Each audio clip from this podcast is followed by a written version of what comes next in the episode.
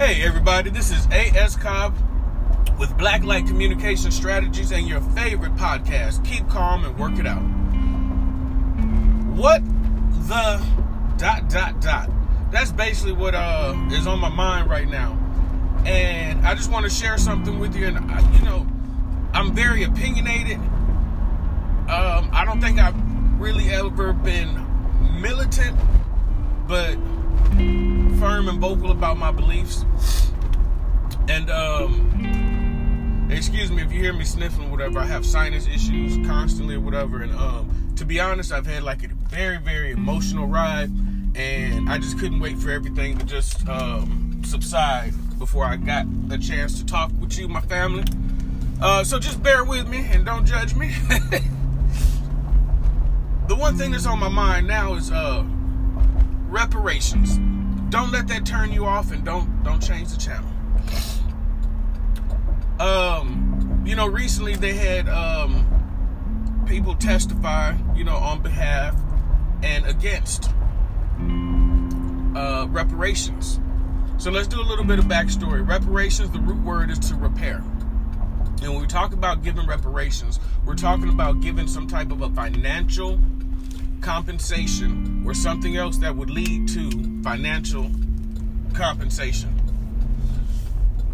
To make up for, to atone for, to apologize for the damages caused by the atrocities perpetrated on people of color. More particularly, we're talking about black people, slavery. And the one thing I want to talk about is um, Herschel Walker. I'll probably do more parts to this.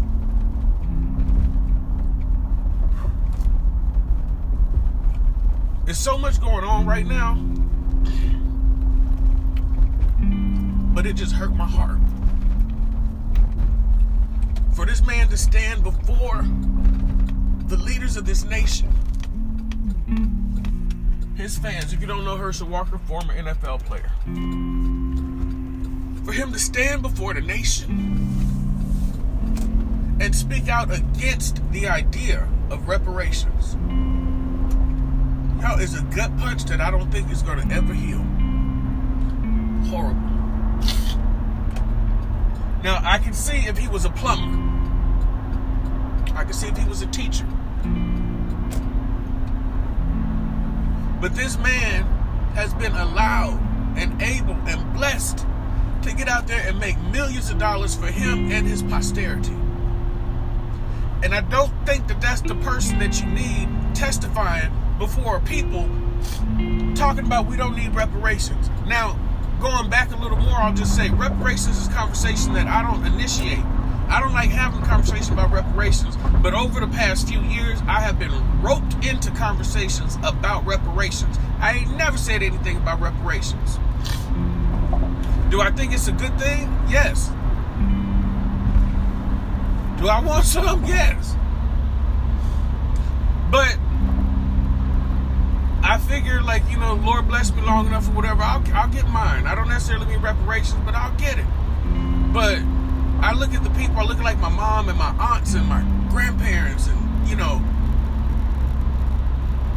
give them something. Give them something. Because I know my grandparents, not too far out of slavery, like, you know, the first generation outside of slavery. The hell that they went through to raise children and to make them positive people and to keep them from death every day.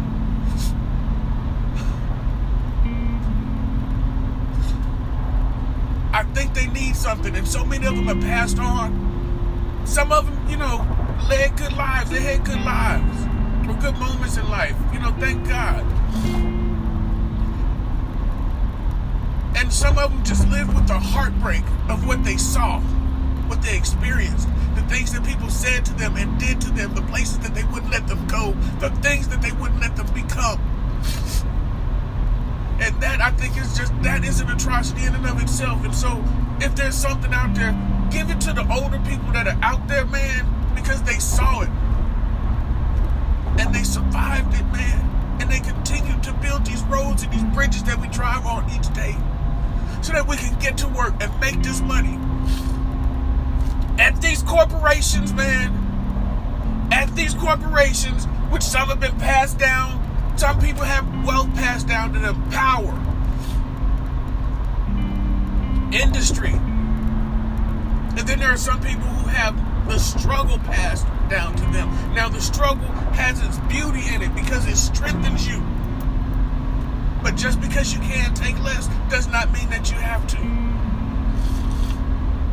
And there's a lot of people who have had to. So, is there reparations in store for them? Is there reparations needed for them? Should somebody repair the damage that have been done to their life? And we're talking about posterity, which are your children and your children's children and your children's children's children. Should somebody do something for that? You damn right somebody should. And it's not that somebody, I'm looking for a savior or something like that, but it's just like, I just got to a point this morning where I just said, I just broke down and I said, I'm tired. I'm tired. I've overcome a lot in my life, and there's so much I've never talk about, and there's so much I never complain about. And I'm just tired of not talking about it, and I'm tired of not complaining about it because I'm on the receiving end of so much complaining all the time. But let me mention slavery. Let me mention what's going on in my life and how it is directly related to slavery. But I don't do that because I don't want to seem like some whiny person where somebody just can't get their ish together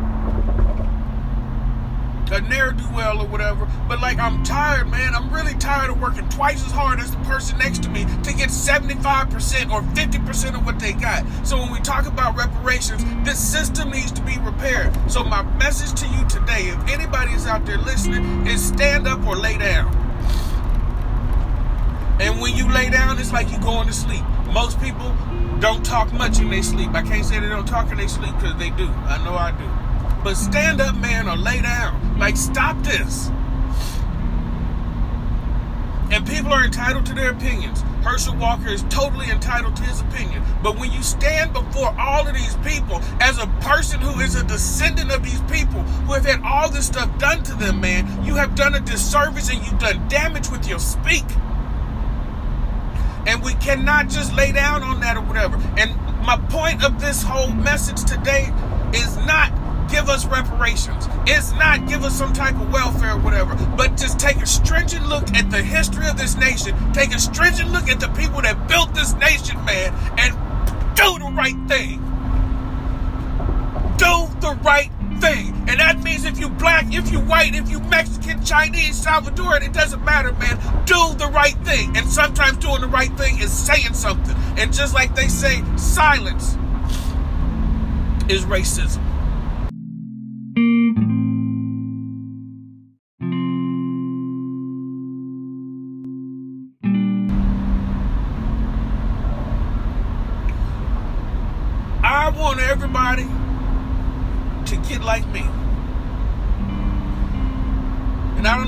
Going to go, but I want you to get so sick and tired of being sick and tired. I want you to get so tired whether it's been perpetrated upon you, your ancestry, or whatever, or whether you're just tired of seeing it happen to other people. I need you. Your people need you. And your people come in all different colors. We need you to stand up and do the right thing. We saw how those hundreds of people descended upon the Capitol because of what they believed in. Because Trump, who they believed in, told them to meet me on Pennsylvania Avenue and I'll walk with you. And these people drove hundreds of miles, thousands of miles, so that they can come up there and again perpetrate more atrocities on this nation, on the people trying to do something good for this nation.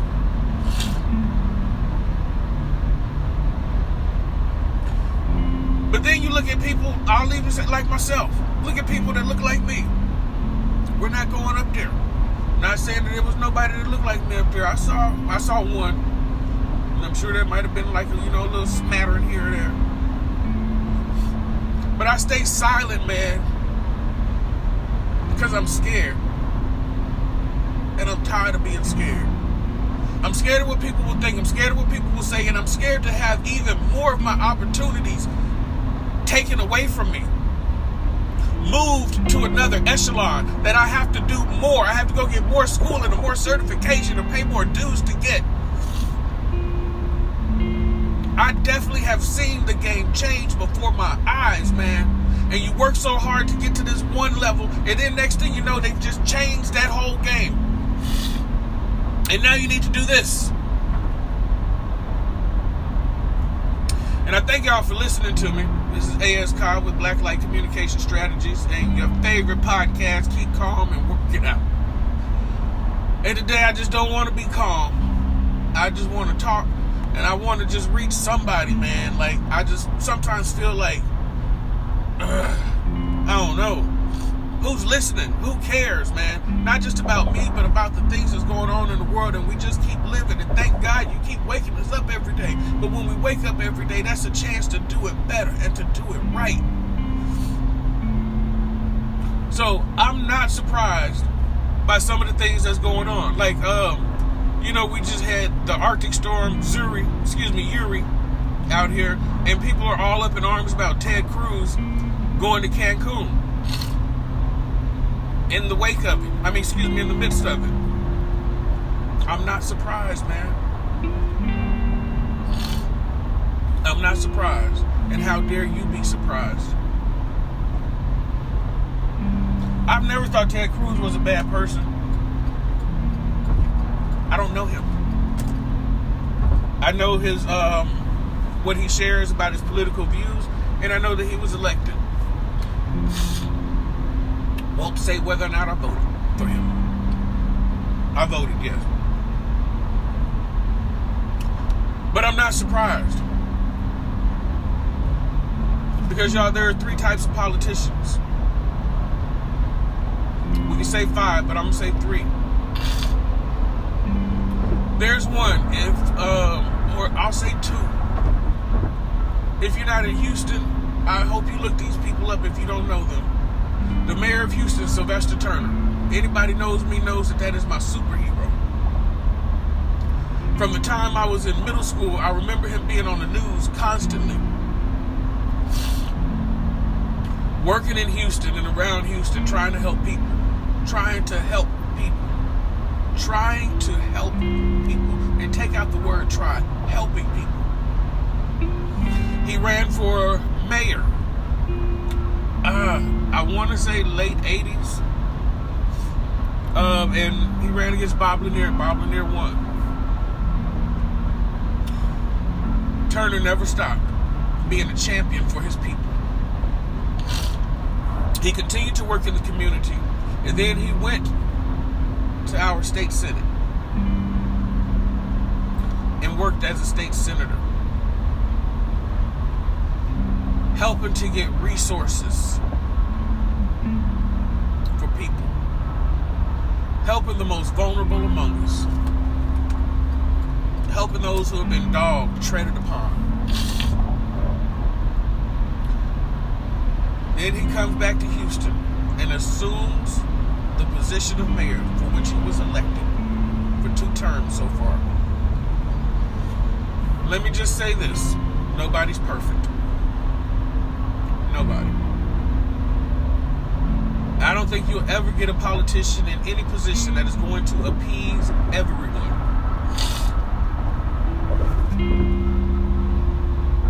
When Obama was in office as a black man, yes, I beamed with pride. And, you know, I was just someone that, you know, I didn't come from a college family. And I'm not saying that it wasn't a priority, but I, I didn't speak college. And I was in and out of school for years. When Obama took office, one thing that I know he did was he removed the middleman and he obliterated billions of dollars of wasted spending by having a, mid- a middleman disperse funds for college grants and loans. I think more so the loans. That money had the ability to be redirected into other places, other needed places. But it helped with the cost of tuition, it helped with the accessibility of college. And again, I was one that was in school and out of school. at that point, I think I was doing well. I had gotten myself on track, back in school, focused. But you know, I am one of those people. Um, my interests wane, and I lose steam. But in 2008, when Obama took office, I told myself there is no way I'm going to have a black man in office and I not accomplish something. So I got on it. And I finished school. Through hell and high water. And I'm so grateful. But I was just so proud and I know, and sometimes I'll even say, like, remember Obama is half black and half white. We still haven't had, you know, black, a full black man in there. But I love the man. I love what he's done. I love what his wife has done. But to see somebody that looks like me, man.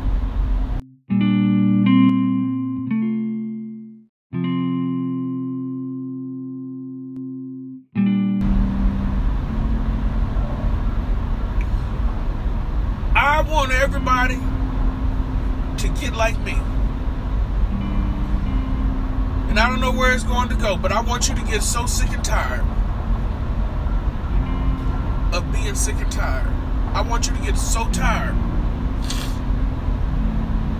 Whether it's been perpetrated upon you, your ancestry, or whatever. Or whether you're just tired of seeing it happen to other people. I need you. Your people need you. And your people come in all different colors.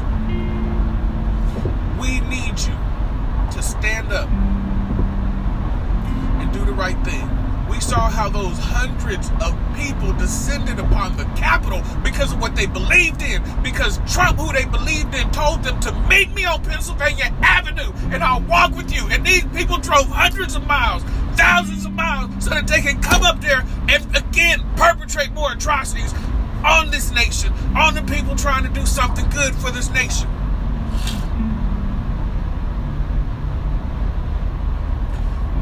But then you look at people, I'll even say like myself, look at people that look like me. We're not going up there. Not saying that there was nobody that looked like me up there. I saw I saw one. And I'm sure there might have been like a, you know, a little smattering here or there. But I stay silent, man. Because I'm scared. And I'm tired of being scared. I'm scared of what people will think. I'm scared of what people will say. And I'm scared to have even more of my opportunities taken away from me. Moved to another echelon that I have to do more. I have to go get more schooling and more certification and pay more dues to get. I definitely have seen the game change before my eyes, man. And you work so hard to get to this one level, and then next thing you know, they've just changed that whole game. And now you need to do this. And I thank y'all for listening to me. This is AS Cobb with Blacklight Communication Strategies and your favorite podcast, Keep Calm and Work It Out. And today I just don't want to be calm. I just want to talk and I want to just reach somebody, man. Like, I just sometimes feel like, I don't know. Who's listening? Who cares, man? Not just about me, but about the things that's going on in the world, and we just keep living. And thank God you keep waking us up every day. But when we wake up every day, that's a chance to do it better and to do it right. So I'm not surprised by some of the things that's going on. Like, um, you know, we just had the Arctic storm Zuri, excuse me, Uri, out here, and people are all up in arms about Ted Cruz going to Cancun in the wake of it. I mean, excuse me, in the midst of it. I'm not surprised, man. I'm not surprised. And how dare you be surprised? I've never thought Ted Cruz was a bad person. I don't know him. I know his um, what he shares about his political views, and I know that he was elected. Won't say whether or not I voted for him. I voted yes. But I'm not surprised. Because y'all, there are three types of politicians. We can say five, but I'm gonna say three. There's one, if um, or I'll say two. If you're not in Houston, I hope you look these people up if you don't know them. The mayor of Houston, Sylvester Turner. Anybody knows me knows that that is my superhero. From the time I was in middle school, I remember him being on the news constantly. Working in Houston and around Houston, trying to help people. Trying to help people. Trying to help people. And take out the word try. Helping people. He ran for mayor. Uh, I want to say late 80s. Um, and he ran against Bob Lanier. Bob Lanier won. Turner never stopped being a champion for his people. He continued to work in the community, and then he went to our state senate and worked as a state senator, helping to get resources for people, helping the most vulnerable among us helping those who have been dogged, treaded upon.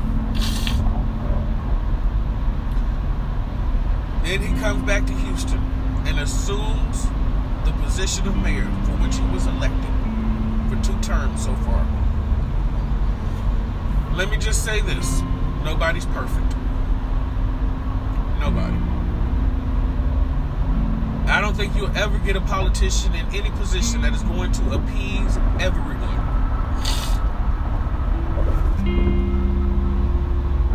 When Obama was in office as a black man, yes, I beamed with pride. And, you know, I was just someone that, you know, I didn't come from a college family. And I'm not saying that it wasn't a priority, but I, I didn't speak college. And I was in and out of school for years. When Obama took office, one thing that I know he did was he removed the middleman and he obliterated billions of dollars of wasted spending by having a, mid- a middleman disperse funds for college grants and loans. I think more so the loans. That money had the ability to be redirected into other places, other needed places. But it helped with the cost of tuition, it helped with the accessibility of college. And again, I was one that was in school and out of school.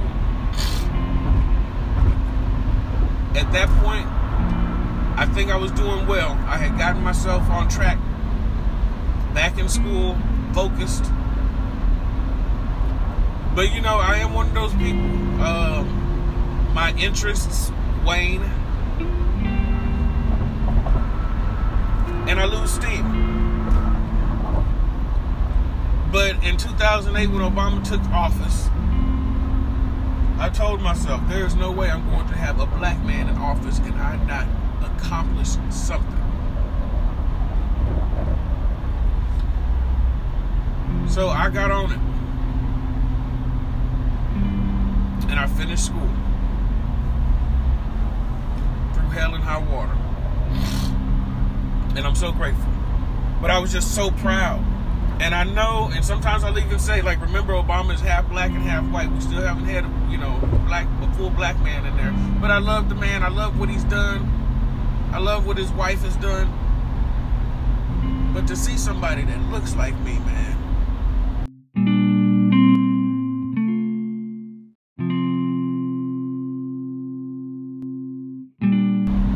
Was just amazing. And I said, you know what? there's going to be a position somewhere on this earth that I'm going to assume that is going to pay that forward. But I have to lead by example. Stop the woe is me and get it done. So, I know I'm going off. Let me get back. Talk about Sylvester Turner. Um, being in Houston, he lives in the same area where he grew up. He loves the area. he's not perfect. He can't solve everything. He's one man. He can't put an end to the crime, but he can make an impact on it. He can't put an end to the dereliction of duties, you know, of citizens and politicians, but he can make an impact, and he has, and he is. That's one type of politician. Now, let me go ahead and throw into the ring with him Sheila Jackson Lee, our representative for Houston, Congresswoman. Um, I don't know. People think different ways about her, have different opinions. Understandable. But I'm big on the big show. I know when something happens, Sheila Jackson Lee is on a plane from DC and she is feet on the ground. On the ground. She's not hiding in an ivory tower. She's not simply delegating. She rolls her sleeves up that braided crown on her head. Bless your heart and she works, man. And she works. I know when COVID happened, you know, her and Turner were just busting tail to open up uh, testing sites for people. Why? Because it's important. And they serve areas of underserved people, ignored, marginalized people. And so they work hard to bring them into the fold to remind people that these people count and they matter and they are a part of what makes our world, our nation, our cities, our states, our counties, our economy what it is. Though it's taking hits. With um, Arctic Storm Uri, Sheila, I'm about to say Sheila E. Sheila Jackson Lee, again, feet on the ground out here in Houston setting up water distribution stations. Minor to some that probably aren't here. But I can tell you, as a person who's been without water for over a week, it's needed and it's appreciated.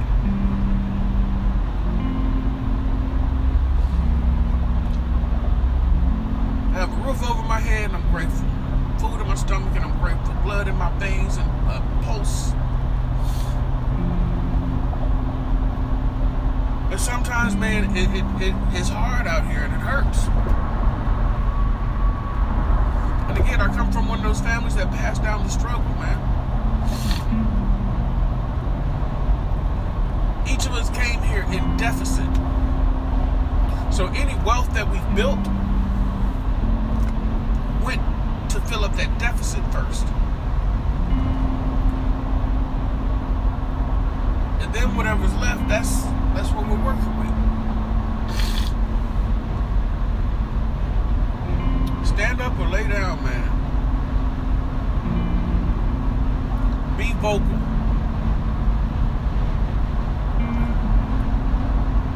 Stop letting people dictate your script. And I'm preaching to myself as well. Because I'm still censoring myself. But also because of my profession you know, I don't want to be a besmirchment on uh, where I work or with whom I work or anything like that, or you know, again, have myself be sanctioned for something or have you know opportunities taken because of something that I've spoken. So it's a fine line, and I feel I'm doing better, and I'm opening up and waking up and everything like that. And I pray that everyone else does. I thank you for listening to me throughout all my sniffling and my shaky voice. But as I was getting ready to leave the house today, I just I just paused before I left my bedroom. I just paused, and I grabbed the um, the doorway, and I was just telling myself like I'm tired. I'm so tired. I would like to surround myself or continue to surround myself with people who are tired as well. So, Sheila Jackson Lee, Sylvester Turner. Politicians who do what they do to make change, to facilitate a change in this world, to support our most vulnerable populations, to make an attempt at leveling the playing fields, and to help. And to help. I've seen that with my own eyes. And if anybody ever wants to have a conversation with me about it or even debate with me about it, whatever, I welcome that. I absolutely welcome that. Okay, then you have the other politician, the agendaed politician, who is very smart, very savvy, but saw a way to facilitate furthering their agenda for themselves, their family, their circle, who do enough to stay below the radar, but enough to be elected. Rest well at night, knowing that there are people in their constituency clinging on to life, clinging on to hope, clinging on to whatever opportunity was, you know, bestowed upon them that they earned. and that's a that's a business politician. That's a politician that's in the business of politics. And when you're in the business of politics, you're in the business of screwing people over. And when you're in the business of screwing people over, there's so much blood on your hands. It's not it's not funny. There's so much blood on your hands.